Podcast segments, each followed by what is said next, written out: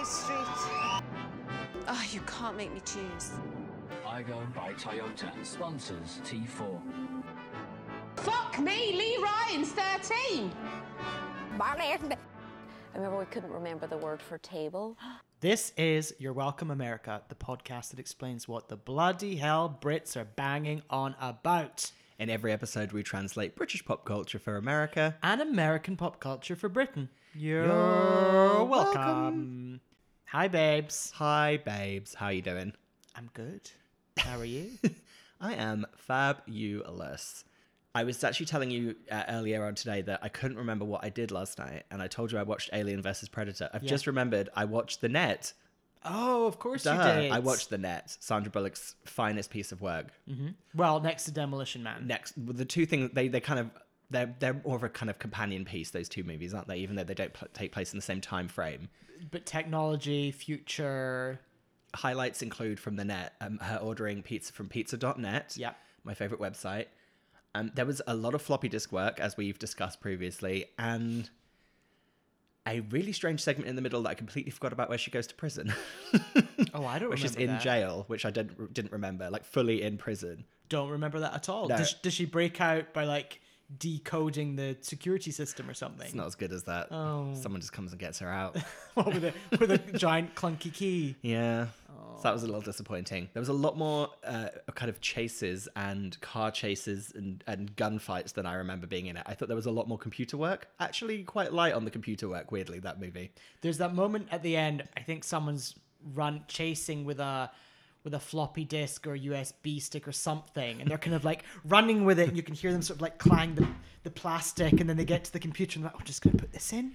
Well, it's definitely a, it's definitely a floppy disk, and there, yeah, there's a moment where she's panicking so much trying to put the floppy disk into the computer that she they deliberately show her not being able to put it in because she's Yeah. like so panicked. It was great. It's a good movie. Angela Bennett. That's right. And And then what's her fake? Oh, what's the fake name that they give her? Ruth Marx. sure, Mozart's ghost. Yep. So, uh, what did you do? Well, talking of technology, Mm. Friday evening I drove to a parking lot. Okay. In that parking lot was a van. the side of the van had like one of those curtains that you like pull across. okay. I opened that curtain, I went in, and I lay down inside of that van on top of an electronic device. what are you talking about? I had a body scan. In a van. Yeah, like a fitness body scan. Have you ever had one of these?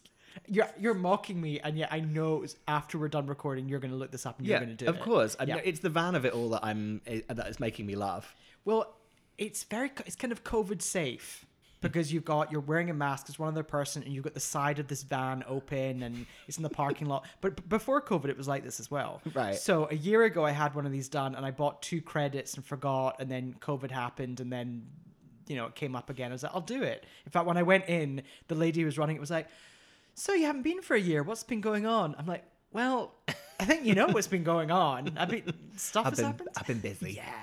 So I had a body scan. Okay. What are they scanning for? Um, for um, oh, just everything. So I say that because I'm looking at the scan thing they sent me, and a lot of it is just charts and numbers and colors. I'm like, oh, don't know, but I'm glad I did it. it's like fat tissue, lean tissue, bone mineral content, all mm. that kind of stuff. And they have mm. got that great. Talking of the net, they've got that kind of great X-ray image of you where the green is the lean tissue, then the red's the fat. Okay. so that's kind of fun. Oh, lovely. Um, and what's the verdict just in general? What's the overall? Uh, Do they give you like a grading? You like they're like, oh, you're a, a C. Your body's a C. You're like, oh, you're in the magenta range. the the main thing is better than a year ago. oh, great. Less fat and more lean body tissue. Well, congrats. I know. So I'll tell you, lady who's running the van, I've been busy this year. um, although my my color like printout does make me look like I have very stumpy legs, and to be honest, I do. So that's fine. very stumpy legs, and there's definitely some like red uh, color splurges around the waist and the buttock area. well, I mean, What do you What do you mean? I don't know. Also, the earlobes. Oh. Earlobes. I, I think I've got fat earlobes. Your fatty little earlobes. Yeah.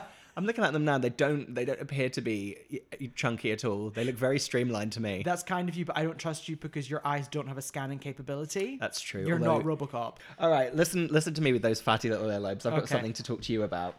So, included in my care package that we talked about in the last episode is a Heat magazine. Oh. And I thought um, I would just read you a few little extracts from it. I'm going to play a little game with you here and see if you can guess, uh, do a little guessing game. Wait, I'm distracted by Torso of the Week. Who is that? Uh, that is Gwyneth Paltrow's boyfriend, All right. I have not heard of him. Brad Falchuk. Okay. So this is called quote unquote, and this is a page of quotes from some UK celebs. I'm going to read the read you the quote, and I'm going to see if you can guess the celebrity. I'll start with an easy one. Lockdown has turned me into a demented housewife. Forty-seven jars of marmalade are nestling in my larder, and another sack of Seville oranges await me. Give me a clue. We've talked about her recently. Oh, uh, that does not help. That could be so many people. Is it um fucking Stacey Solomon? no, as in we talked about her on the show. Oh, Elizabeth. Yes, Elizabeth. so formal, Elizabeth. um, that's Elizabeth. Thank you. This is a great one. This one's full of clues. I keep saying I won't watch any more news, but here I am with it on again. I'll just give you that one for free. That's Pixie Lott. Basically, every single person on this page is someone we've talked about. And then one final one. This is also filled with clues. You're definitely going to get this one. Over the years, I was sliced, diced, cremated, crushed, and decapitated. That's Debbie McGee talking about her act with Paul Daniels. Oh, lovely. Really enjoyed that page. And then How uh, is Heat Magazine, like the, the print copy of Heat Magazine in 2021? How is it? Great. I really enjoyed this article here about Maura from um, Love Island. I've had lunch with her. You know talk- that story. I do. Talking about her fake tan range, and I just want to show you the picture of her promo picture for the fake tan. Don't, don't say don't say anything. Just show me. Uh oh. Uh oh. We're we're really veering into some quite problematic territory here, aren't we? Especially because in the interview she says, "I'm the palest person in the world," and I'm like, "Well, that picture, that person ain't pale. That person might be." Hmm. Just really enjoyed this article about Sam Faiers from the Only Way Is Essex going on a secret holiday. What, secret as in like because of she doesn't want the world to know because of COVID. Yeah, so she went to. hang on, here we are. So I'll just read you some little excerpts. she spent the past year urging her fans to keep positive and stay at home during the during the global pandemic. But Sam Faiers found herself at the firing line last week after it was reported that she'd secretly flown to the Maldives to celebrate her 30th birthday. a, apparent disregard for the rules saw her branded a disgrace and shameless. Sam was reportedly caught out after she kept a low profile on Instagram over her birthday and New Year's, because normally she posts lots of stories and things, so she didn't post anything. And then this is my favourite part. And the quieter she was, the more her Instagram followers started to question her whereabouts, especially when her, especially when Paul's mum Gaynor commented on a picture appearing to tell them to enjoy their holiday, which was later deleted. oh, Gaynor, you Enjoy fucked your, it up. enjoy your holly bobs. But you know, if anyone's worried about Sam, she's doing good. She posted a picture of herself on Instagram, sitting at her desk, saying, uh, "Working from home for the foreseeable." So she's back. foreseeable. Uh, Sam's all right for some because you managed to get away. yeah, should be working from prison, Sam. And when we say prison, we don't mean an all-inclusive resort in the Maldives. so yeah, I just really enjoyed that, and there's just lots of yeah, lots of great stuff in this magazine. But those are just some of the highlights for you. Let me just. Uh, did you? Quick question: Did you snack on anything while reading this mag? oh, I had a little curly whirly while A I read bit it. chalky, chalky just- in a mag. Oh, also just to let you know these these two things that at Sainsbury's uh, it's two pounds sixty for some five percent beef mince, and um, the uh, chicken breast fillets are only one pound seventy, three hundred grams. Five percent, oh, five percent fat beef mince. I thought it was mince that was only five percent beef, and I was like, oh, not sure about that. Oh, oh, and, uh, a prawn, a fisherman king prawn, how much is that? uh, one seventy per one hundred and forty grams. That's a lot of maths going on there. also, like a fisherman king prawn. What does that mean? It's come from the, huh? That picture looks horrible. oh, I hate prawns. So yeah, that's news from the UK. That's lovely. Right, before we get into feedback and the rest of the episode, we should say what this show is all about, shouldn't Hmm. we? In every episode, we take a British topic, something from pop culture, discuss, dissect, dice it. Oh, much like you do with a bit of beef. And you work out the US equivalent, and we do the same for a US pop culture topic. Before we get into that, shall we do some feedback? Yes.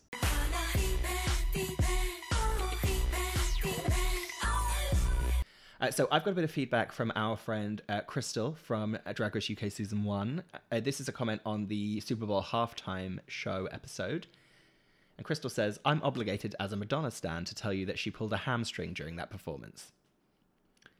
And uh, Wait, she pulled it during the performance? during the performance, yes. Or or she had it and she did the performance. she pulled it during the performance. Right, okay. I don't know what exact what moment that happened. Must have been before the end when what was written on the floor at the end? World peace. Mm. That worked out. That worked out well. Yeah, nice one, Madonna. And then podcast nemesis Michael chipped in at this point. But he did. And he said, I came to make this exact same comment. He said, a lesser pop star would have cancelled, but she's the queen of resilience. I LUV that Madonna performance. See what I did? Hang on though. If she pulled it during the performance, she couldn't just cancel. She couldn't just like halt the performance, Hobble put her off. hand up and say, Do you know what? Just come back in a few weeks, we'll do it then. so actually, I'm just gonna void what podcast nemesis Michael has written there.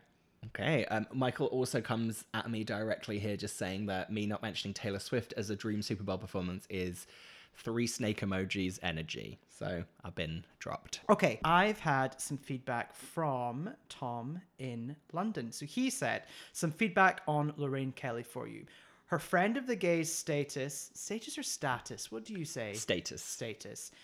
Her friend of the gays status may have begun after she had that illustrious, well, she had the illustrious honor of reporting the results of the United Kingdom Eurovision jury via live video link in not one, not two, but three consecutive years 2003 to 2005. Great years. Great years. Was that uh, Javine years? Maybe. Hmm. Precious? Or were they 2001? They were 2001. They were early 2000s. They might have been 2000 actually. Yeah. They were very much dressed in silver, like it was like hmm. the millennium. Oh, I mean, also from that song, never forget the best moment, the say it, say it, say it drop. Say it, say it, say it, say it. Say it again. Say yeah. Shout out to Barry's boot camp in London, where you can go get class with Anya, who used to be in Precious. And whenever I'd go to her class, I would just always like text her in advance and like request a Precious song. And she did play me once, um, like a club mix of Re- Rewind. Oh, take it back in time. Love that song. Take it back in time. Rewind. Okay, we've also had something else come in. Okay. This is, I don't know if you've noticed, as I've started talking, it's got a little bit chilly in here. It's got a little bit damp. Oh, what see, is Do you see the clouds just forming in the distance? Oh, yeah. The thunder's coming. Unusual for LA, but yeah, what's yeah. happening? Podcast nemesis Michael has got in touch yet again. He Oh. is uh, away right now, and he's just sent us a little message. So let's have a listen. Hey guys, podcast nemesis Michael here. Um, I am on day five of a five day quarantine in a hotel in Lake Tahoe, California, right now. Um, I'm here for work, and since I'm doing fuck all else, I thought I would I thought I would send you guys a little message and kind of tell you about Lake Tahoe and what I think the UK equivalent is. So basically, Lake Tahoe is like an alpine lake resort in Northern California. It's really beautiful. There's like skiing here in the summer. There's water sports. Um, and what makes it unique is it's on the border of California and Nevada. So basically, one half of it is kind of like what you'd imagine, like a pretty resort. Um, and the other half of it is Nevada, and it has like giant high rise casinos. Like there's a humongous Harrah's, and everyone's gambling and smoking, and like it's gross but it's it's really interesting. Um, it, it- I've never been here before, and it kind of made me think of a few places. Um, first of all, it kind of it basically, if it was to be perfectly like what it was in England, it would be if Blackpool wasn't on the sea, but if Blackpool were on Lake Windermere in the um, in the Lake District. That's basically what Lake Tahoe is. Um, but I think a more perfect kind of comparison, to be honest, it, it's not in the UK, but it may as well be the UK, um, is Ibiza. Because in Ibiza, which again I've never been to, but basically there's the, the nice side of the island where everyone like goes and rents beautiful villas and like acts like an adult. And then there's the garbage side of the island where everyone goes to clubs and takes shitloads of drugs. And I feel like this is kind of the equivalent. So anyway, those are my thoughts. I am going to go back to watching The Lost World on cable. Talk to you soon. You're welcome. So Wow. just a little field report from the, from Lake Tahoe from podcast nemesis Michael there. A little missive from uh, from the, the darkness of Lake Tahoe, Mm. watching The Lost World on cable as well. Great. Dr. Sarah Harding. Dr. SH having a good time. I've never been to Lake Tahoe. Uh, we almost went last summer on a road trip with the fires, but the fires. Yeah. Um, I was wondering if it was going to be similar to Aviemore in Scotland, uh, which is like the, the very strange ski resort in Scotland. But I, I don't think there's enough trashiness there. So I do like his comparison. I, I love the idea of being on Lake Windermere and then suddenly see on the other side of the lake seeing like the big the big one roller coaster of Blackpool looming over. Well, like one side of the lake is just all really Yeah. tranquil and gorgeous, and then you get your boat over to the other one Yeah. for like a trashy time. We, if that was the case, we would go and we'd be like staying the night side, being like, oh my god, it's so trashy, so trashy. Should we go in the bar? Okay, yeah, we'll just go. Well, do you know? Why don't we just go for one? drink? Okay, we'll go for one drink, and then oh. we'd go and have the best time ever. of course, of course. Yeah. We you know we love we are trash. We love trash. Yeah. So thank you very much, podcast nemesis Michael, and thank you for all your other feedback, people. We'd love to hear from you. Keep it coming.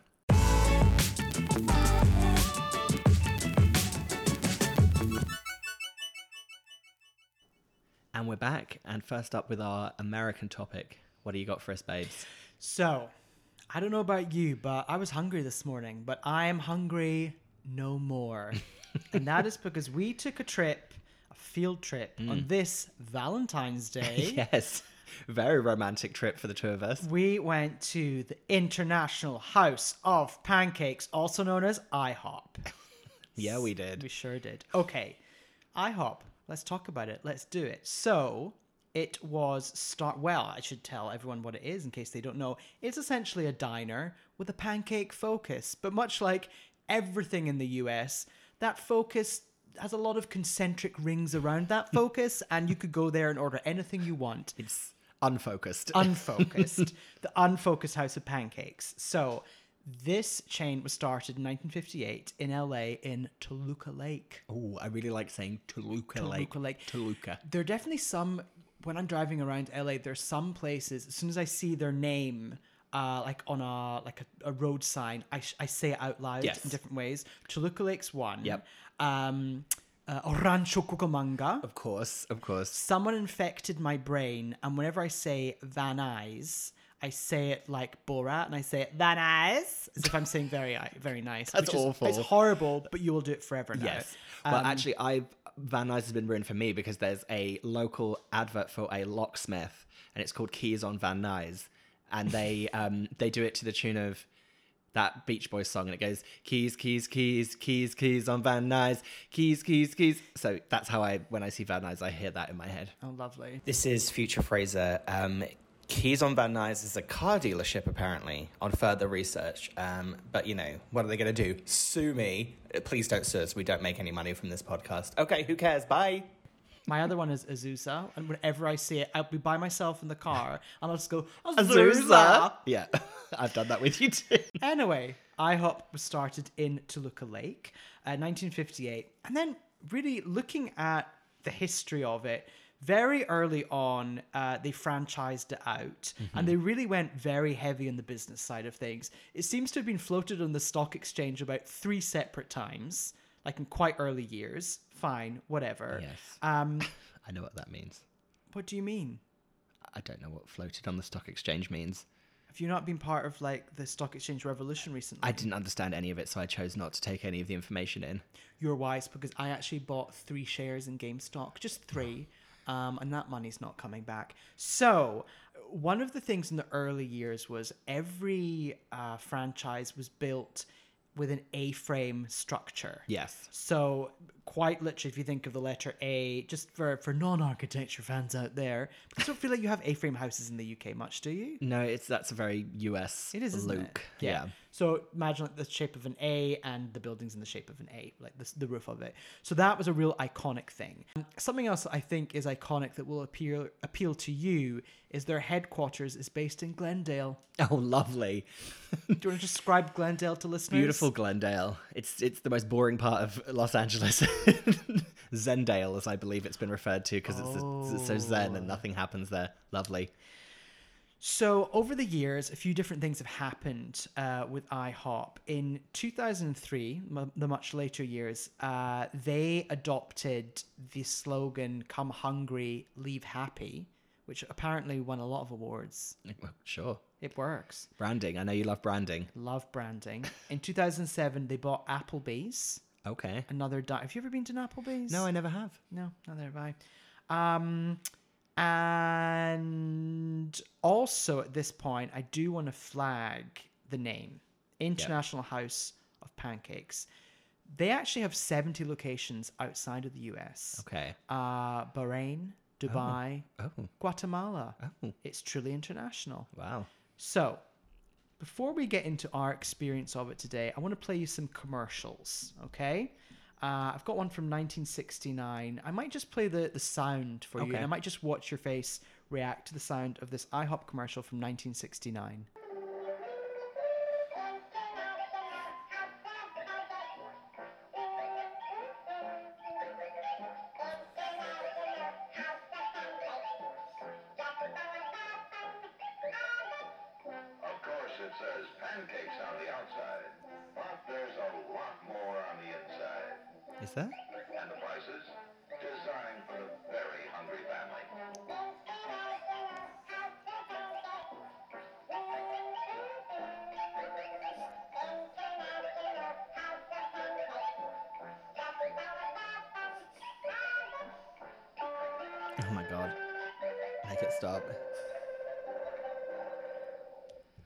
So that was when their slogan was just for the fun of it. Were you having fun listening to That that? was horrible. That was honestly the sounds of like the sound of me having a panic attack. That was that. It reminded me of being quite drunk and watching Alice in Wonderland. yeah, that felt like not good. What, was that a child singing? I don't know. It was just the past. Next, we're going to go to 1981 for Okay. an IHOP commercial. This is a bit more jazzy and upbeat. What a perfect morning. Let's all get underway. I want pancakes, blueberry, strawberry. Pancakes make my day. Your International House of Pancakes restaurant is the only place you'll find all these different secret recipe pancakes. Blueberry, German, chocolate chip, French, buttermilk, strawberry. What a breakfast, what a breakfast. International House of Pancakes, what a breakfast, what a breakfast. Your House of Pancakes makes. Ooh, they really had to. There was jamming a lot of words into those lyrics, weren't they? International House of Pancakes. So those are some early years commercials. Not a not a patch on the Sizzler commercials. Oh, don't get me started. Sizzler is the one. Across the world, Sizzler is starting a revolution. White people eating buffet food. America.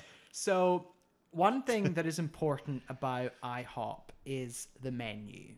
What is on the menu? Yes. Now, obviously, pancakes are the core, breakfast food is the core, but as we said, it branches out. But what is important to note is that in more recent years, they've they've decided to put like a bit of a spin on pancakes. I'm going to play you this. I'm going to let you watch it. There there are only so many ways you could spin a pancake. One would think. This National Pizza Day, if you're planning on having a pizza, forget about it. Try a pankizza instead. What's a pankizza? I'll tell you. Hold the sauce, hold the cheese, give me buttermilk, please. It's pankizza. It's a circle in a box, and it's fresh from my hop. It's pankizza. Order one, maybe four. They'll come right to your door. It's pankizza. It's the first of its kind. It'll blow your mouth's mind. It's pankizza. From my hop. So what they've tried to A little do pleased there- with themselves there, aren't they? What they've well, yeah, what they've tried to do there is um, hijack other foods and other food days. So National Pizza Day, the idea is you go get a pankizza instead of uh, a pancake. Do you want to describe what pankizza is? Well, it's just a pancake in a pizza box. Essentially, yeah. Although the they way didn't they- seem to have put. I, I didn't. I thought that they were going to have cheese and like pepperoni on them, which would have been disgusting. But that would have been a pan pizza. That was a pan box of lies. I don't know. I I appreciate this spin because the way they cut the pancakes as well, like in pizza slices. Yes, but it still was. It still was just a pancake. It was not. There was nothing pizza about apart from the box and the presentation. What? Hang on. What about the one that had the um the icing on top and the Oh, sprinkles? that looks horrible. So just a big circular pancake with icing and sprinkles on top, then cut into pizza slices. That's clever. Well, that's a pizza and a birthday cake mixed together. That's that's too many. I just feel like there's too much happening. Okay, fine. Well, how do you feel about this one then? Oh God. Listen up, word people. As your new child executive officer, my first idea is cereal pancakes. Yum. with cinnamon toast crunch, Lucky Charms, and Cap'n Crunch with blue vanilla sparkle sauce. I'm tracking. Next slide. And new cereal milkshakes. Next slide. And kids eat free. Next slide. Yeah, that's a good slide. Me likey. From the mind of IHOP's child executive officer. Ugh. So that was an advert for cereal pancakes. Can you describe to the listeners what a cereal pancake is? Well, much like the the pankizza, what what they'd done there is they'd presented their pancakes and thrown cereal on top of them. so the cereal pancake was pancakes including cereal. What I will say is I did not appreciate that advert. It's nothing I despise more than like guys, the kids in charge. I know. What about the, Wackadoodle. What about the the glittery blue? the blue the blue sprinkle sauce that she mentioned looked disgusting. I'm I am genuinely surprised at your reaction to this. You normally love this kind of crap. This is too um do you know what my problem is? Is this is all What's your mu- problem? Tell me what your fucking problem Oh, is. oh, this is a little too much in the sweet realm for me. You know, I'm Oh. a savory queen. So if this was all savory food, they'd be getting me, but I just wouldn't. It's all too much. Right. It's too much. Too much sweet. Okay, Also, I think that kid CEO really, she really tipped me into a bad. I feel like she could have presented anything, and I wouldn't have liked it. Today we went to IHOP International House and Pancakes, the one near my house. Just update for LA. Uh, you can go dine outdoors now. We didn't dine outdoors because it's Valentine's Day, and when we arrived, it was busy. Yeah, people were very much excited to go and sit in the parking lot of the IHOP near your house and Yeah. breathe in the fumes from the the free from the 101 freeway that's Yeah. basically over the top of it. Romantic. So we went and we got food to go. Now we're gonna look at the menu here. What did we order? I've had, oh wait a minute, I've got it here. We we ordered the Southwest Scramble, didn't we? So that's scrambled eggs. Oh, with jack and cheese. Sorry, scrambled eggs with jack and cheddar, topped with salsa, avocado, served with hash browns or crispy breakfast potatoes. You did the potatoes. I I, did. did. the hash browns, and then we had you could either have toast or two buttermilk pancakes on the side. Oh, we're having the fucking pancakes, weren't we? And also, it's worth isn't it worth mentioning that Jack is Monterey Jack cheese, Yes. And not the- Jack Daniels. not Jack Daniels. And the only reason I know that I ever think about Monterey Jack is that was the name of that mouse in. Oh, am I thinking? Of, I'm thinking. Oh, okay, I was thinking of Chip 'n Dale Rescue Rangers. Do you remember? Oh. There's the the the the large, the fuller figured mouse, and he was called Monterey Jack. was- I And actually, when you think about that, what, what a fun name for the mouse. It's called Monterey Jack, like a cheese, because mouse mice love cheese. They knew what they were bloody doing, didn't they? All these years later, they really got us. so, how did you feel about your uh, Southwest Scramble? I so I had it with the breakfast potatoes. You did. Now, why did you do the potato over the hash brown? because I don't like American hash browns. Ha- They're a different. Oh. it's a oh. very different beast. Talk us through those two different creatures. So a UK hash brown is very is much more dense and more kind of a potatoy, cakey kind of. And it's contained. Yeah, it's exactly. It's very much contained within like a triangle shape usually. Yes. I'm giving you like hand signals. I don't know why Yeah. for this visual medium. So yeah, and that and they're, they're usually a bit thicker and normally more saturated in grease and kind of delicious. I'm thinking of a McDonald's breakfast hash brown being the real example of it. Okay. Whereas Right. hash browns here, hash browns here are more of like a loosey goosey affair. It's very much like grated potato and onion, and then Mm. kind of fried in a lot flatter way and a bit more kind of like free, free form. It's not contained into a triangle. You'll you'll get hash browns, and you often see people order them from the UK, and they order them, and they're very confused when they arrive because it doesn't look anything like a hash brown. Mm. And I'm not a fan. I would prefer a. Although I will say, you like your boundaries, don't you? McDonald's hash browns are more like UK hash browns, even in the US. They don't give you like a free form McDonald's hash brown. Got it. Yeah.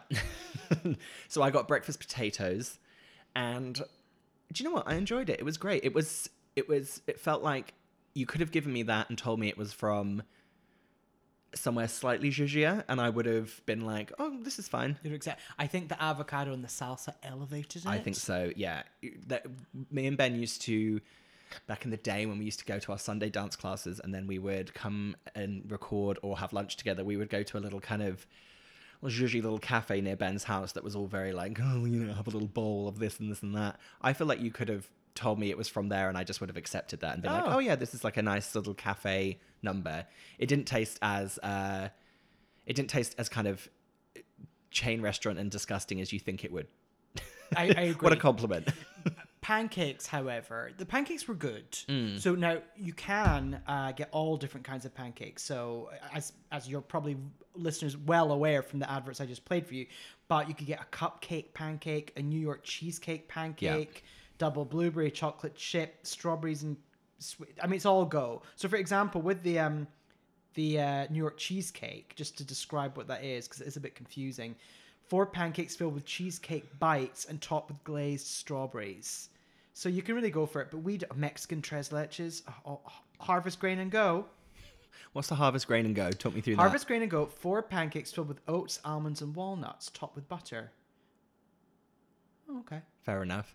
I the thing is, I and I did see this in my research. They went through a stage of like doing healthier stuff, like come to IHOP and get a salad. I don't know. Keep it simple. Especially because it's so breakfasty. It's you don't. That's that's not what people want. Yeah. So we went for very simple can- pancakes, the original buttermilk. They were good, except it did feel like they came apart quite easily. I'm gonna throw out there that I preferred the pancakes at Denny's. When I ate at Denny's, I What was- preferred their their pancakes. They were just a bit more. I don't know. There was yeah. The, the, the considering it's IHOP International House of Pancakes, it was not yeah just not as good as Denny's. They just were not as good a consistency. Yeah, and you're right. It did feel like it was kind of coming apart in the middle a little bit. Yeah. A little disappointing.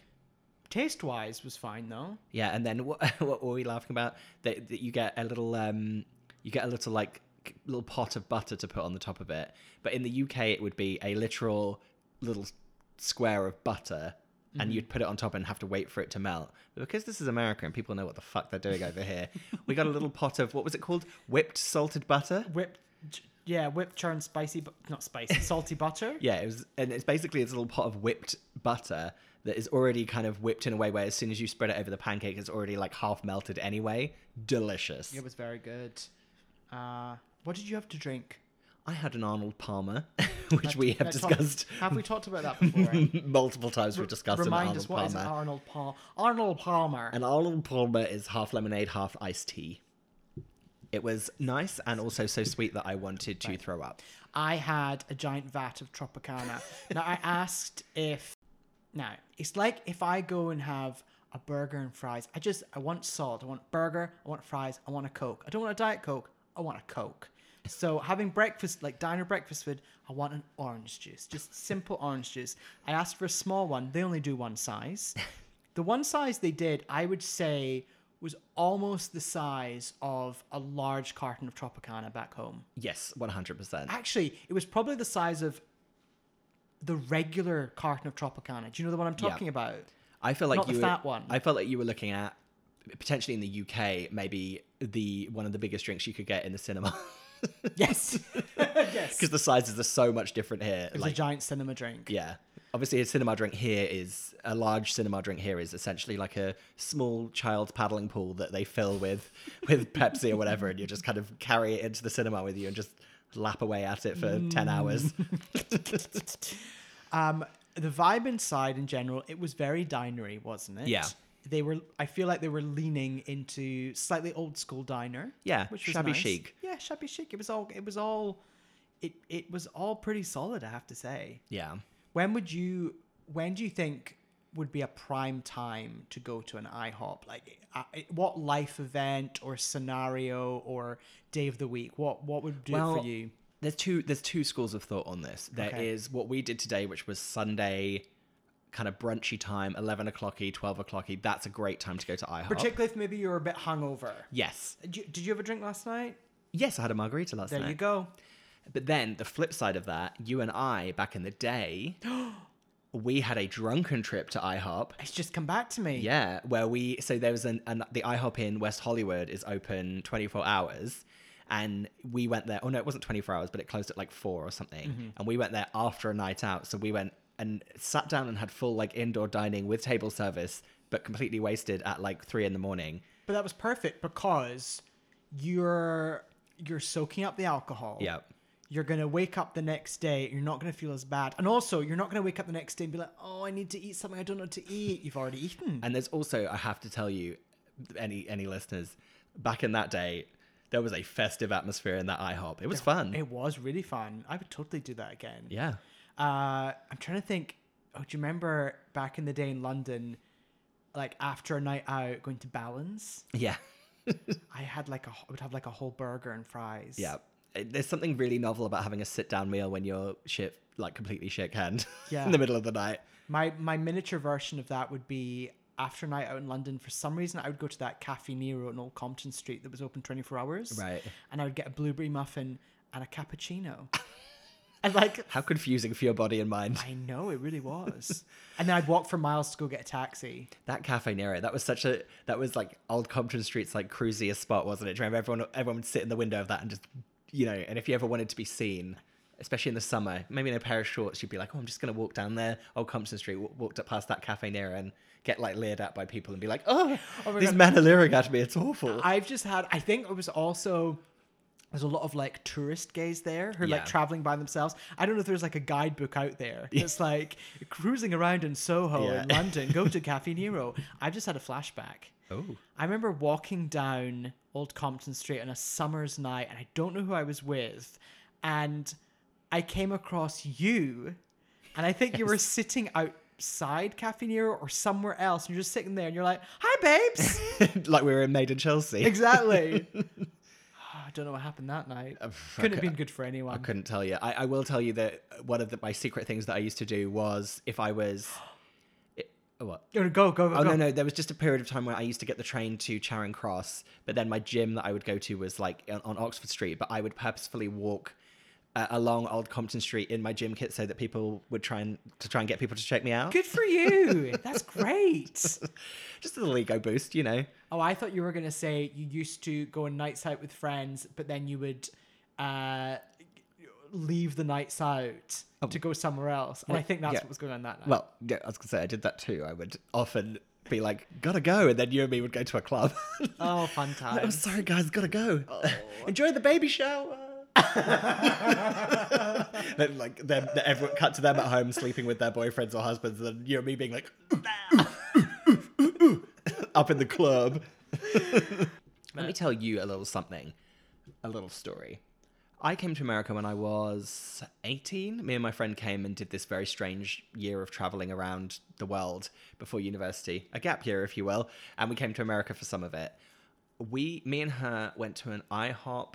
Oh, maybe it was in Philadelphia. I think it was in Philadelphia, which is so weird to think that I've been to Philadelphia now that I live here. It's so weird. But yeah, we went to an IHOP in Philadelphia, and I had the worst food poisoning from an omelet that I ate in IHOP. Oh no. And for a really, really long time, me and my friend Leah would often just be like, whenever, if, if ever IHOP came up in like pop culture, we'd always be like, oh God, IHOP, like diarrhea. And up until the time that I went there drunk with you, I had never had it ever again because I was always a bit like, "Ugh." What's the worst food poisoning you've ever had? oh, it was from a a pizza that I ate that had no. I tell you what, it was in London. I went to a a vegetarian. This is I don't understand how this happened. I went to a vegetarian Japanese restaurant, Okay. and I, it was the the illest I've ever been. How? What? what wait. What food was served? I, I have no idea. I don't even know. if- Maybe it wasn't food poisoning, but it happened after I ate that meal, and it was bad. Oh, I once, as when I was about twelve, had a hot dog in Spain, and then we're flying back the next day, and it was bad. Wasn't good. hot dog in Spain. Hot dog in of all the things I thought you were going to say, I wasn't going to expect hot dog and Spain mixed together. Is that not a chorizo in like a Spanish roll? So I was trying to work out what is the US equivalent of IHOP, International House of Pancakes. Hmm. It's a bit of a tricky one. Question for you: Pancakes in the UK, how much of a thing are they according to you? They are only a thing that started happening like when I was in my 20s. Okay. I don't feel like pancakes in a restaurant existed because obviously there's Pancake Day in the UK. Yes, which is- Shrove Tuesday. Which I think is called Fat Tuesday here or something. What? Yeah. So Fat with a PH? so for, for us, for British people, pancakes are the thing that you would have once a year on that, that Tuesday on Pancake Day, and they're very thin and more like crepe like, aren't they? Yeah, so that's and the, the cla- it's, it's that classic thing of traditionally you make pancakes because you're using up all this food in your house before Lent starts. Yes, and it's all lemon and sugar are the main toppings. None, no syrup. You don't use any kind of syrups. It's lemon and sugar. But then obviously we talked about this. I think with I think with Denny's where we talked about like how you know they then uh, do you remember we talked about Little Chef? Yes. and how they they started putting like the American breakfast in places like Little Chef and like any like restaurants any place that did breakfast would now have like an American option as like and it has Mhm. pancakes and bacon. So yeah, Shrove Tuesday is Fat Tuesday. It's the same date. Fat Tuesday is the last day of uh no, that's Mardi Gras. Mardi Gras falls on Tuesday. So Fat Tuesday is the last day of the carnival season, as it always falls before Ash Wednesday. It's all coming together now. Why was it Fat Tuesday? I Because don't you've been partying at Mardi Gras for like a whole week, so you're really fat. I think so. Tell you what would soak up the alcohol. Pancake.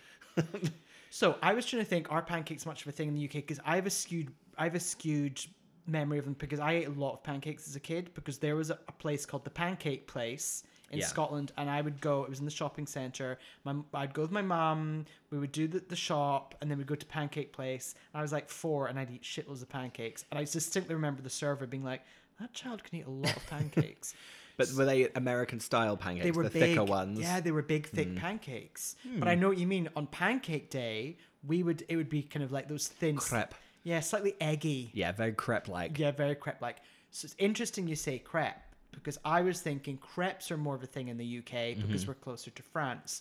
So I found there's a, a chain called Crepe Affair. I, oh my god, you just made my my brain explode because I feel like I've never set foot inside a crepe affair, but I do feel like I've seen one. Yeah. crepe Affair. I hate crepes. Crepes are shit. They're fine. They're fine. They're not bad. They're just not. They're not. They're not a, like a a, a, a, re- a de- They're not like a destination for a restaurant. Like you shouldn't be like, I must immediately sit down and eat a crepe. That's they're, they're not exciting enough for that. But if one kind of came into my path, I'd eat it and enjoy it. A crepe is very when we were teenagers, we were like 15 and we would like go into town on Saturday, like go into the center of Glasgow and you'd like you'd be you know hanging out all day and then you'd maybe go get like a crepe in the Yes. afternoon. Yes, it's very yeah, it's very like we would either go to the Haagen Dazs cafe as I've discussed Yes! as we discussed previously, the Haagen Dazs cafe in the shopping in the uh, Castle Mall, or yeah, like a crepe would be. Well, we had. See, we talked about this before as well because we had that restaurant called Pizza One Pancakes Too in Norwich that did actually used to serve pancakes like American style ones. Yeah. And there's also a place that I think I have talked about on this podcast before in Norwich called the Waffle House, which exclusively serves Belgian waffles and pancakes, but savory and sweet ones. Now, I'm not saying that can be a- an equivalent because it's quite literally just one one restaurant in Norwich, but Yeah. I don't know. I, I, I, I, I'm feeling good now that we've talked about it. I'm feeling good that the US, the UK equivalent of a pancake is a crepe. Yes. And therefore, the UK equivalent of an IHOP would be something like crepe affair. Stop saying crepe affair. Why do you have such an issue with crepe affair? because the word affair is such a strange name. It's such a strange word to put in a restaurant title. Wait, I'm going to just find out the menu for crepe affair. Oh, up it comes. Oh, we had a crepe affair. Oh, so at crepe affair, you might get a Nutella one. Ooh, that does sound good. A uh, Ferrero Rocher. oh, that that actually does sound really good. Kit Kat. and then classic lemon and sugar. Lemon. I'll have a lemon and sugar crepe. Oh God. So I'm I'm feeling good about this. Yeah. I think that the UK equivalent of a pancake is a crepe, and therefore the UK equivalent of IHOP is crepe affair. Oh, you're welcome.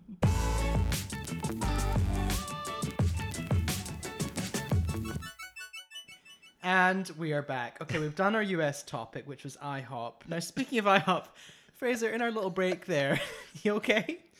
Yeah, I'm okay. I'm just uh, maybe feeling a little gastric distress from IHOP. So thank you for that. thank you for that, IHOP Corporation. Thank you. The curse of IHOP. Yep, strikes again. Yeah, yeah. If too many listeners hear this, the IHOP stocks they're gonna plummet, aren't they? Yeah, the floating in the market. I don't. What I don't. I still Oh. don't try and make me understand I it. don't know. We'll short, short hand it, short scale it, short sell it. so we've done our US topic for today. Yeah, we have. although, Fra- although Fraser's body isn't quite done with it yet, and we're now going to do our UK topic, which is yours. So over to you, babes. Well, from the disgusting and scatological to the the divine and beautiful and ever so slightly vanilla flavored, I'm going to be discussing the pop goddess that is Rachel Stevens. First of all, I just want you to see if you can guess Rachel Stevens' middle name. What- Well- what's the most like Rachel Stevens name that will go with her? it, it's gonna be something like Kate, but it's not that. Hang on, it'll be like Lindsay, Uh, you're- Laura. Lauren. yes. Rachel Lauren Stevens. I knew it was going to be, oh my God, RLS, just like R.L. Stine. R.L. Stevens. R.L. Stevens. Yeah, uh, yeah, I knew it was going to be something just. You got that? I can't believe you got her middle name on the third guess. I know I was doing some facial kind of, uh, you know, encouraging, but that was that's impressive. I'm very impressed with that. So I'm going to be discussing Rachel Stevens. So to the uninitiated, Rachel Stevens is a member of the pop group S Club Seven. Hmm. So I do know that S Club Seven did come to America in a slightly lesser popular capacity. So a lot of gays of a certain age in this country do know who S Club Seven are. And basically, if you don't know who they are, they were a mixed gender pop group from the late 90s to early 2000s.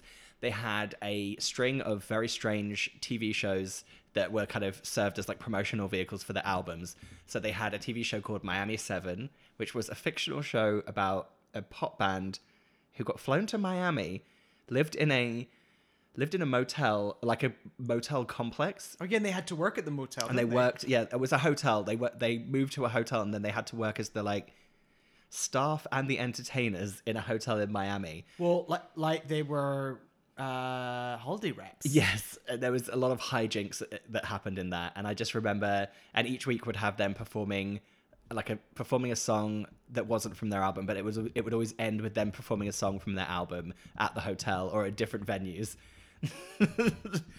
so, obviously, S Club Seven. What are you you tapping away for? You're just taking some notes. You, I'm just making. I actually have to take some legal notes about this. Yeah. It's like you work for the the Stevens estate, and you're going to make do. sure I don't besmirch her good name. so yeah, so basically, she was she was a part of S Club Seven, and obviously, because I want to be talking about her individually, I won't be going completely into S Club Seven because I think that they're going to have to deserve their own episode. They are, yeah. But I, what I will say is that within the group of S Club Seven, the lead vocalist was Joe. She's got the flow. Yeah. So she would she would kind of lead most of the songs. However, there's a couple of Rachel led numbers in their discography that I just want to talk about. The main one being the song Natural. I love the song I Natural. love the song Is that, Natural. a cla- is that a clarinet solo at the beginning? I'm going to see if I can find it quickly. Hang on.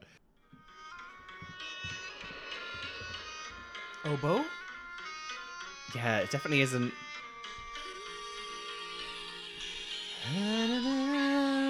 This video.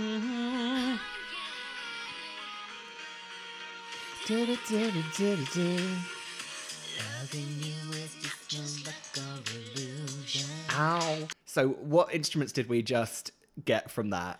You said oboe to start with. I think there was an oboe solo at the beginning, and I definitely heard a ding ding ding ding ding harpsichord. Now, that video I forgot about was very beachy, and there's definitely a waterfall segment, isn't there? I think so. It's very shipwrecked. Yes. The TV show Shipwrecked from back then. How fun would it have been to, to be in a pop group when they had money for music videos? Yeah. You're like, we're going to the Maldives this week just to shoot the natural video. Don't, don't say the Maldives. Sam Faiers. Oh dear. Triggering. Do you think she was shooting a cover of Natural? That's what she was doing. Natural's really a hidden song in the S Club 7 discography. It, It's like buried deep beneath your reaches and your, um, you know, Bring it all back. bring it all back. stop moving. Yeah, those all those ones you trot out at a party. I no one ever puts natural on. I re- imagine being at a party so big on Natural. Slinking into the room to that oboe intro. I love I I love a pop song that had a sun drenched video. A- Yeah. A, slightly forgotten pop song like that or um Atomic Kitten's Okay. You know when they're driving around South Africa. Oh my god, I love. All right, Anna, it's okay. Anna, it's all right, Anna, so gay. Or even, or even, I'm gonna throw out there, maybe more popular, but um, oh, um, Liberty X. Dum dum dum dum dum dum dum. Don't don't don't guts have your love. Oh yeah. Okay, lovely. back to Rachel. All right. Okay, so basically, so she was in S Club Seven from they were together from 1999 until 2003. Well, Oh, that's the original run. That's the origi- okay, original run, 1999 to 2003. And obviously, they, they've come back in lots of different forms and capacities in the past kind of decade. Mm-hmm.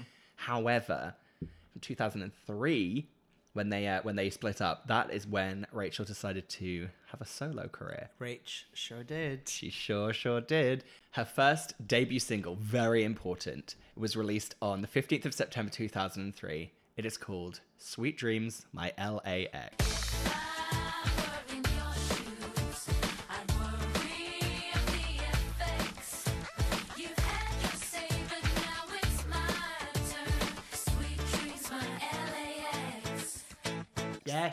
Sweet. So I will have just gone to uni. Yeah, this is first first year of uni for both of us, oh even though we're because I took that year out to travel around America and get food poisoning. Yeah. So, as Wikipedia quite helpfully points out, the name uses a pun on LAX, the area code for Los Angeles International Airport. Thank you very much, Wikipedia. So, as a lot of people, this is one of those like, you know, when people are like, oh, you, you know, you can't, a swan's neck will break your arm. You know those facts that everyone tells you about everything. A Or, like, swan's neck will, will break, break your arm. arm. No, a swan's. It's like the, the the flap of the wing will break your arm. Oh, why did I think a swan's neck would break your How arm? this? What's the swan going to do? They've got very long necks. I thought Yeah, they- but what are they going to do? Wind it around your arm and then go like bend its neck around the arm. It's like a flap of the wings. Like it could just go poof. That could break your arm. grew up where I grew up, we had so many swans. This whole time. this whole time you thought a swan might come up and wrap like a snake. Oh my god! I literally, I, I feel flushed. I feel, I feel like flushed with embarrassment. I might have to cut this whole segment. No, it's great. I'm so embarrassed. Anyway, much like that great fact about swans, what about the other fact about swans that the queen owns all of them and you can't murder them, right? Something like that, sure. Much like that fact, Yeah. one of the facts that gets trotted out about Sweet Dreams My LA Ex is that uh, Cathy Dennis, who wrote this song, was inspired by Cry Me a River, Justin Timberlake's song. Oh. And this song was actually written to be given to Britney Spears as her comeback to Cry Me a River. Oh my god, this would be a great Britney It's such song. a, no, it, it, it- like I wish that the, the music had got into her hands. It's a shame that it didn't. So yeah, so so she wrote it for Britney Spears, and then she it's, apparently, according to this article I found, uh, Britney turned it down because of the subject matter because she didn't want to do a retaliation song. Um, and then this is my favorite sentence, quite a um a rude sentence to Rachel. This this one here.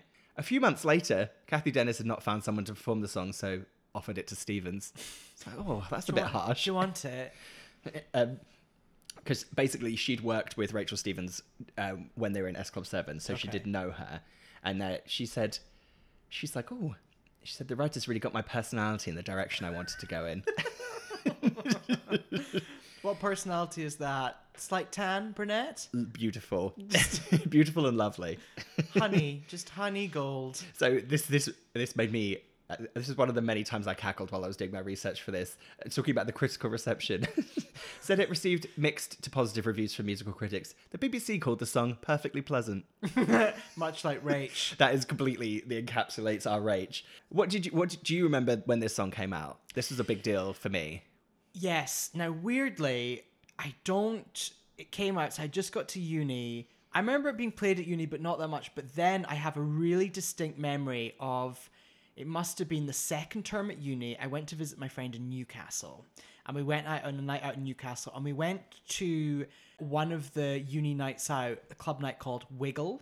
Ooh. And we went there, and they played it, and it was was it Hal? I can't remember. Anyway, we all gripped each other's arms in a circle, and we all pretended to do Oh, fun. like, The ribbon- move- do do the like- ribbon dance. Exactly, the big jerky moves. We did it in a circle, and weirdly, that club night was at Northumbria University. It wasn't at Newcastle. None of us went to that uni, but we all went to that club night. Oh, fun. Yeah, we just like went in there.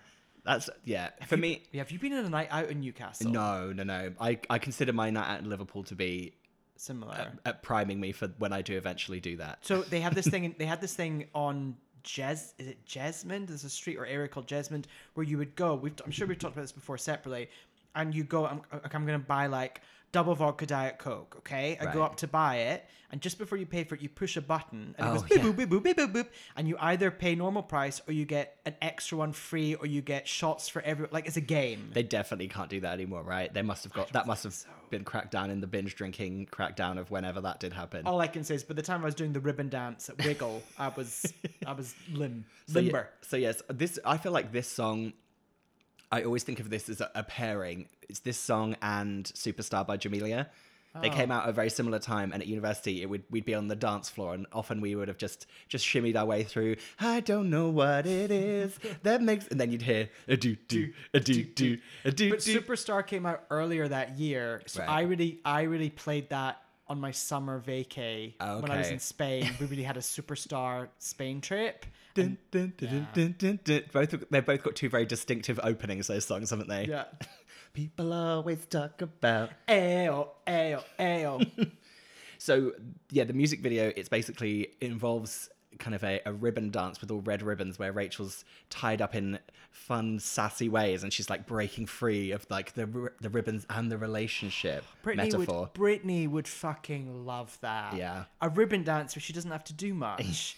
she would go crazy You think for like it. she'd still be performing it now on tour, wouldn't she? Like A Breathe on Me. Like, what- she definitely would be. It would be like one of her favorites. It's a real missed opportunity. But hey, look, it worked out for Rach. Okay, we can't deny her that. Uh, there's just some fun facts about this song. This is my favorite one.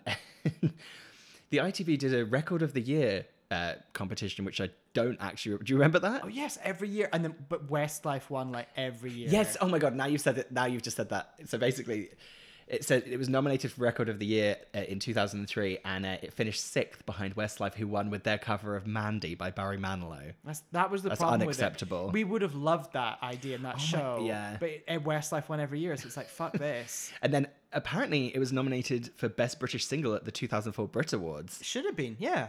But she lost out to White Flag by Dido. That, that is unacceptable. I'm going down with this ship. I will put- dun, dun, dun, dun, dun, dun. My favorite bit of Sweet Dreams by LAX, obviously, it must be everyone's favorite bit, is Does it make you feel a man? Pointing the finger because you can. Oh, and I like the dun, dun, dun, dun, LAX, beba, beba, SCX. You know that bit? Think that I'm the fairer S E X. That's it. Sweet dreams, my L A X. Lots of lots of instruments that we don't quite can't quite put our finger on in that song as well. Mhm. So that was the first single from her album called Funky Dory. terrible, terrible album name. Obviously based on the, the, the phrase hunky dory, which definitely is not used in this country, right? Can you use Hun- hunk- hunky dory in a sentence for Hunky dory would be like, okay, so it would be like, oh, well, you know, we had had that big argument, but now we've made up and everything's hunky dory. Yeah.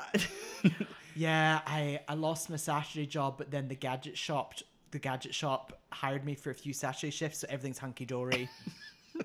So she just did a real spin on that and made it funky dory. Oh. So she followed that got to number two, Sweet Dreams by LAX. She followed it up with a, a number twenty six highs of number twenty six song called Funky Dory, and I didn't remember this song. but I'm going to play you just a little extract.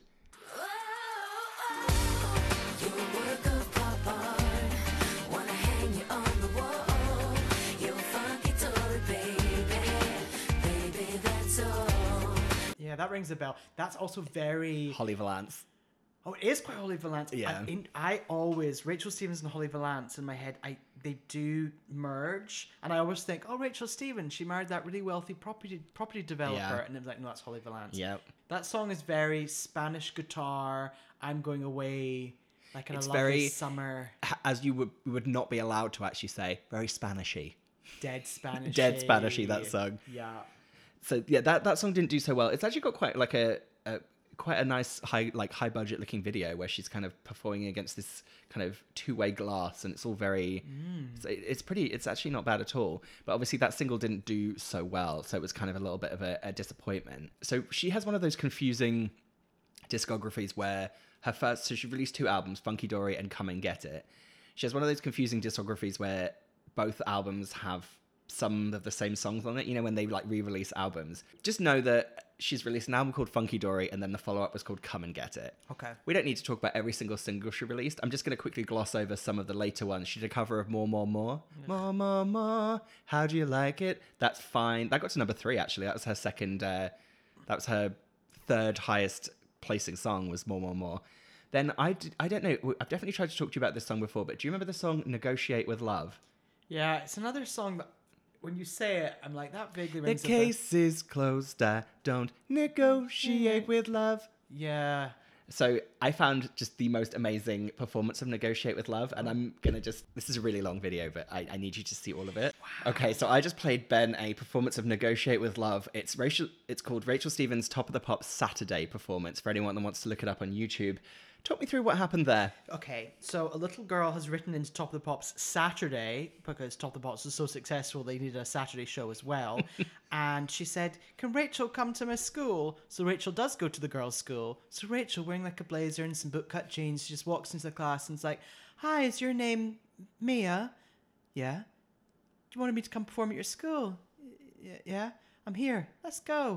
And like she the, just takes her hand and walks through, and the, the she's shit. The kid is shitting herself. Yeah, she's it, like she gives zero reaction in that way. Where the only way you could do when you're completely panicked. Exactly. And then then Rachel goes into the assembly hall and all the all the kids just sit around and then she performs with their dancers in the middle and it's a little sexy. A it's little- not it's not too sexy. It's not too sexy, but it's definitely the way that was filmed. Everyone they were a little too close to her performance as well, which I don't like. I needed some distance. She needed to be on the stage, but for some reason they put her on the floor in the assembly Levels. hall. The director got far too excited. Yeah. They're like, we'll have some kids sitting on the stage, some Yeah. clapping over there. No, no. Rachel's in the middle. They should the have round. they should have let her sit, be on the stage and the kids watching in a classic performance style. It felt a little too close and uncomfortable. And I like the way they made the kids clap along with the song, and you could hear like.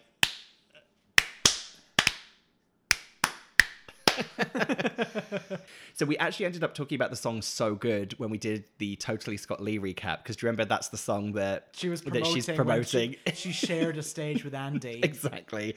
So there's the song "So Good" that went to number ten, and then actually one of the songs that everyone like gays even now who love 2000s pop music. Her last single, which was "I Said Never Again," open brackets, but here we are, close brackets. That song is like a a kind of a sleeper hit of like Rachel's career that only kind of gays of a certain age remember. So the reason I've very specifically talked in this order and just kind of been like, here's this, this, this, and this, Sweet Dreams My LA Ex, is because I want to talk about one song and one song really, which defines Rachel Stevens as a solo artist and her career and has so many levels to it that it's actually unbelievable. And that is a little song in 2004 called Some Girls. Mm-hmm.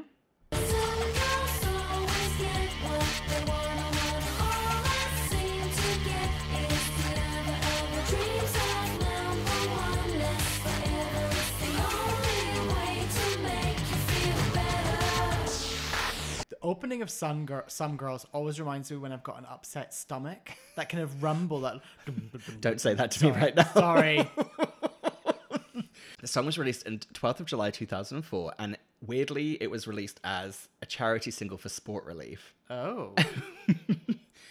and this got to number two in the charts, and basically, this is her, this is one of her biggest songs. But there's a lot, there's some great history behind this song and some intrigue. So I'm going to just read you this little piece of information. So. Some Girls was written and produced by the producer Richard X. Do you remember who obviously did that that Liberty X cover of Chaka Khan? Ain't nobody. Why the, I had the Richard X album. Yeah. So he he who wrote and produced this song um, with a with a songwriter, and basically they wrote it for. They said that they wrote it for Girls Aloud.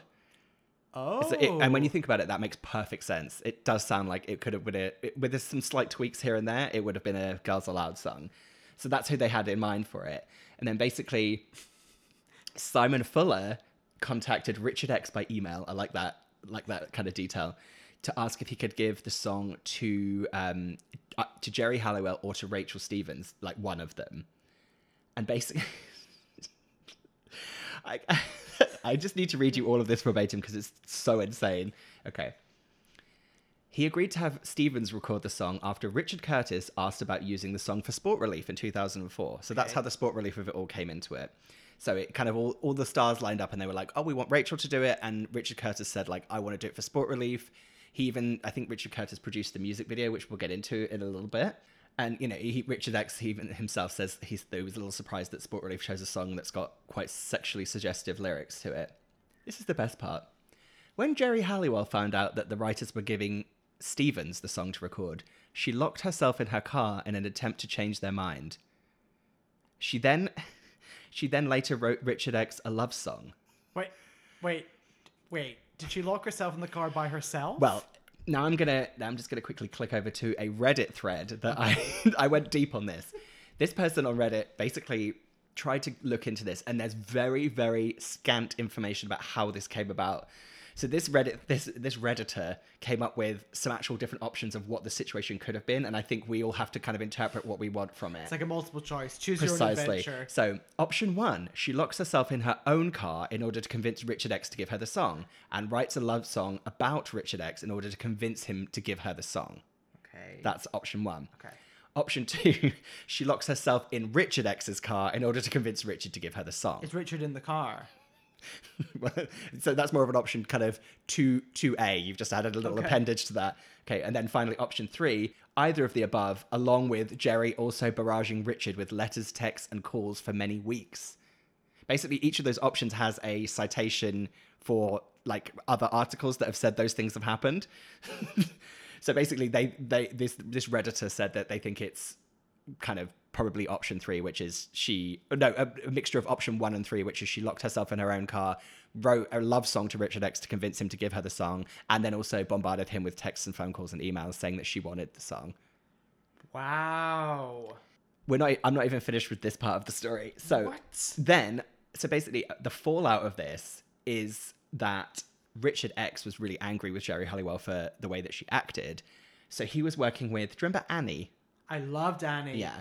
So he then wrote and produced the song Me Plus One, Annie's song. Yeah. And all of the lyrics are disses to Geri Halliwell. What the lyrics? There's a reference to, it says the song references so many aspects of Geri's life and career, including her failure to get into the theatre art school Italia Conti, openly referenced in the song. It's literally like she couldn't get into Italia Conti. Her obsession with George Michael, pre fame topless modeling, her struggle with tour life, flopping post Spice Girls fame, and of course the encounter with Richard X, which gets its own amazing bridge in the song, which is People around you won't tell you how it is. Don't you think it's gone on long enough? Take a look at yourself, get out of the car. You know it's time, you've got to let it go, it's gone. Fucking hell. And hang on, I'm just gonna. There's even you weren't expecting th- this to go so deep into an Annie an Annie wormhole, right? So yeah, it's time to tell my story of a girl I used to know, always cried into a pillow under pinups on the wall. She didn't make Italia Conti and didn't get that TV show.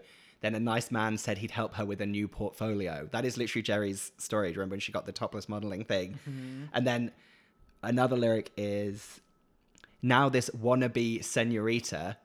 Wannabe senorita. As Wannabe in, as, senorita. As in like Mi Chico Latino. Yes. Wannabe Mi Chico Latino. Yes. now, this wannabe senorita met a group of lively girls, traded posters and the Vox Pops for jetting around the world. It didn't make her happy, and now she flies alone. The wrong pictures in the paper, and no one back at home. Really rough. this is a pretty intense attack. Yeah, considering considering that the source of all of this is the song "Some Girls." Some girls always get what they wanna wanna. the source of the source of it is Geri loves your song and Yeah. wants and thinks it's so good that she's going this. I mean, we don't know all the facts. but Yeah. she went to these extremes, and then you're just writing like a a diss track about her. I know it's it's wild. I do like the idea of Geri Geri locking herself in her car as a protest. Oh, she 100% did that. This, I think Richard X sounds like kind of a monster in a lot of the things that I've read about this whole situation, Oh. and actually about just recording in general. Apparently, whilst recording in um, recording this song, he decided to get spoken sound bites from her to make an extended version for the B side. And it says to fit the song's glam sound, he asked her questions about the winter of discontent, to which Rachel Stevens reacted with bemusement and terror. what the fuck is happening? Did you like? No one knows when you peel away the layers of some girls that all of this weirdness is behind it. this deserves its own 12 part like, investigative crime podcast. Absolutely. Like what happened with some girls, and we can like. I mean, should we add this to our list of things we need to do? So we'll Yeah. we'll interview Geri, we'll interview Rachel Stevens, obviously We'll Richard reenact- X. We'll, re- we'll reenact the scene with the car. yeah, we'll We get Annie we- on the phone. Yeah. So the music video is insane. So basically, it was written and directed by. It was written by Richard Curtis. The music video, like he wrote like a Okay. script for it. And we're talking about Some Girls. Some again. Girls, yeah. Rachel Stevens, Some Girls. Yes. Okay. the, the script for the music video of Some Girls, which caused Geri Halliwell to lock herself in a car, um, was written by Richard Curtis, which is insane. Obviously, director of Love Actually. Yeah. Uh, obviously, it does make sense because he's he runs Sport, Sport Relief, Relief. and, and Comic Relief, but still very strange. It was filmed in Borough Market in South London. Inexplicably, because of well, not inexplicably, because of Sport Relief, there's athletes that appear in the video. Audley Harrison, Pat Cash, and Colin Jackson appear in the video. Sure. And then I'm just going to read you the uh, this this description, kind of the paragraph description of the video. It's got a very strange word that is reoccurring in it. The video opens with shots of a dank underground sewer. Stevens and a group of women walk through the sewer and put on sunglasses before climbing out of the manholes and shafts. A large group of women, with Stevens leading them, parades down the street as men observe the spectacle. The women begin spraying each other with bottles of water before Stevens returns to the sewer. yeah, and it just says throughout the video, sequences of Stevens and a group of backup dancers performing in the sewer are shown. Sewer. Sewer. So strange. And then it says that uh, Richard X strongly disapproved of the music video. In an interview with NME, he stated, The video is crap. Sold. Solid. Sold. Done. You weren't expecting to go where we went, were you? No. No. That took me all kinds of places, mainly to that dank sewer in Borough Market. dank. Sorry, my eye was just. I don't know if you noticed, my eyes just widened. Basically, Some Girls was also covered in 2006 by an American dance vocalist. and then also, former Pussycat Doll members Kaya Jones recorded a version of Some Girls and released and released it in 2012. What? I there's a lot of lore and history to this. This I think song. this song is trouble. It's I think it's, cursed. it's cursed. if you if you say it's like saying Beetlejuice three times. If you sing some girls all the way through, you're not good. You're locked in a car forever. Yeah, with Geri. Don't know if it's her car, Richard X's car, but you're with Geri.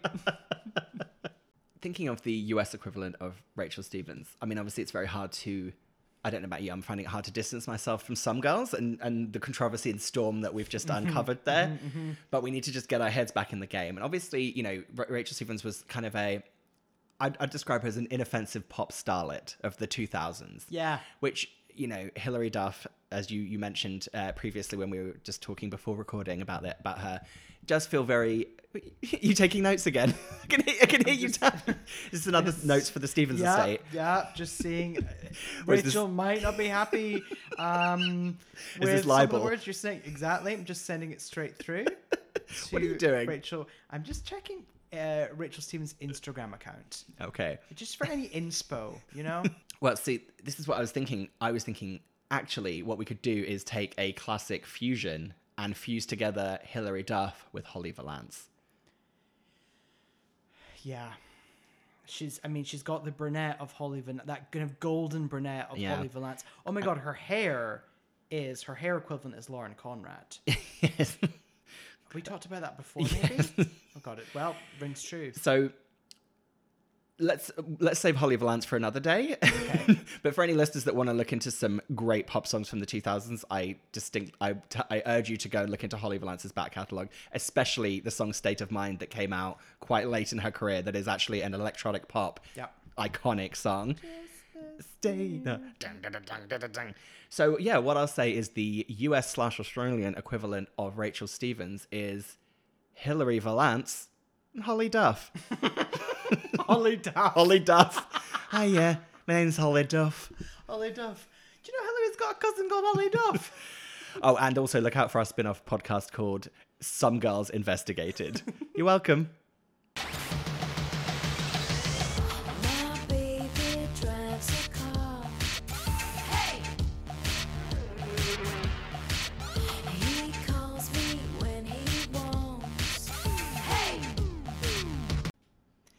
And we are back. Okay, as ever, we're going to round out an episode by playing a game of Welcome Not Welcome. We're going to mention very British or American things, and we say whether they're welcome or not, i.e., whether we like them or not. All of mine, in honor of IHOP, are breakfast related. Perfect. I'm going to go first. Welcome or not welcome. Bottomless coffee.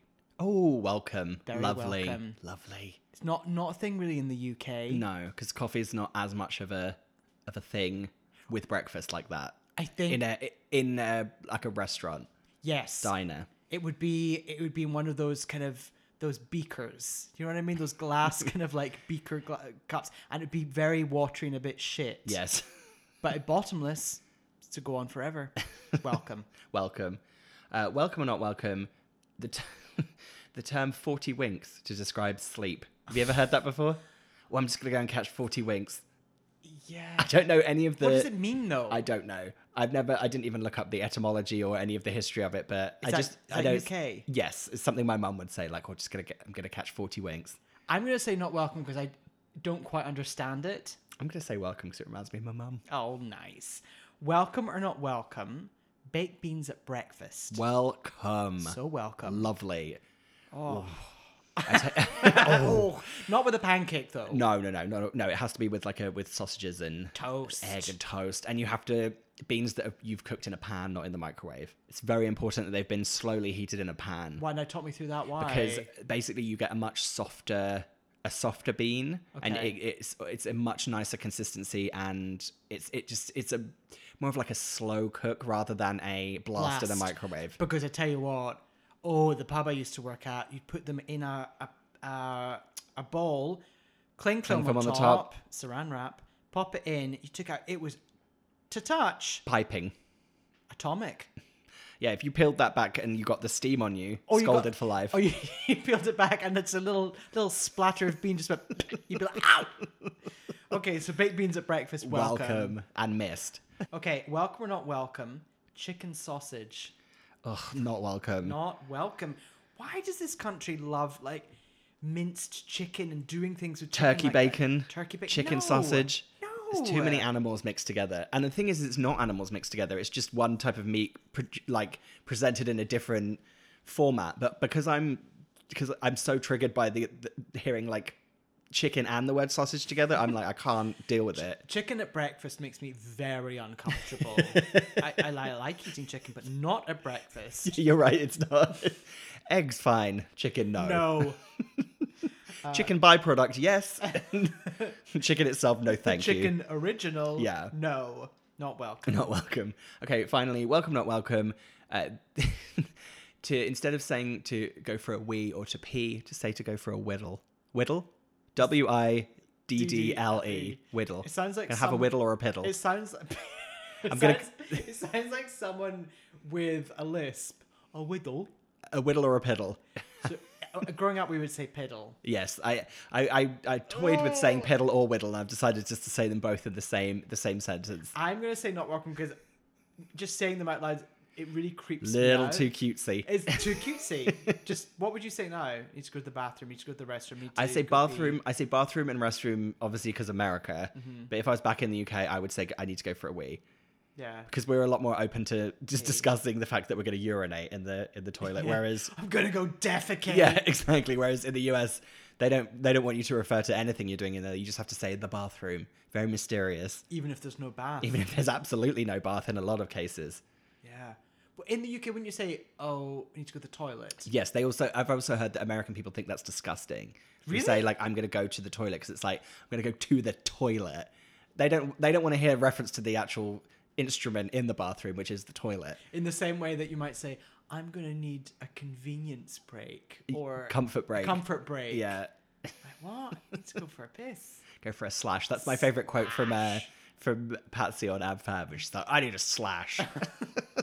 Welcome. anyway, welcome. Yeah, Patsy's having a slash. Welcome.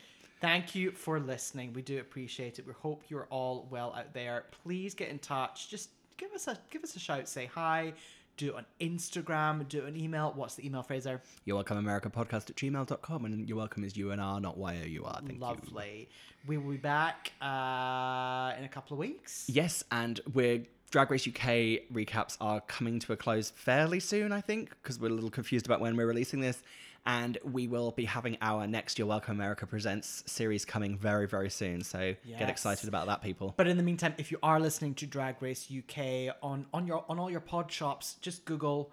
Oh God, I've done it again. On all your pod shops, just search for Drag Race recap, and Google- we're doing we're doing the UK ones. Google that in the pod shop. and I'm done. Welcome. Bye.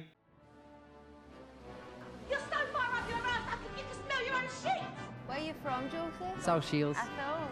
Well, there were three of us in this marriage. I just want to say, Liam, come and have a go if you think you're hard enough. I enjoy cooking bacon and stuff, working with flour.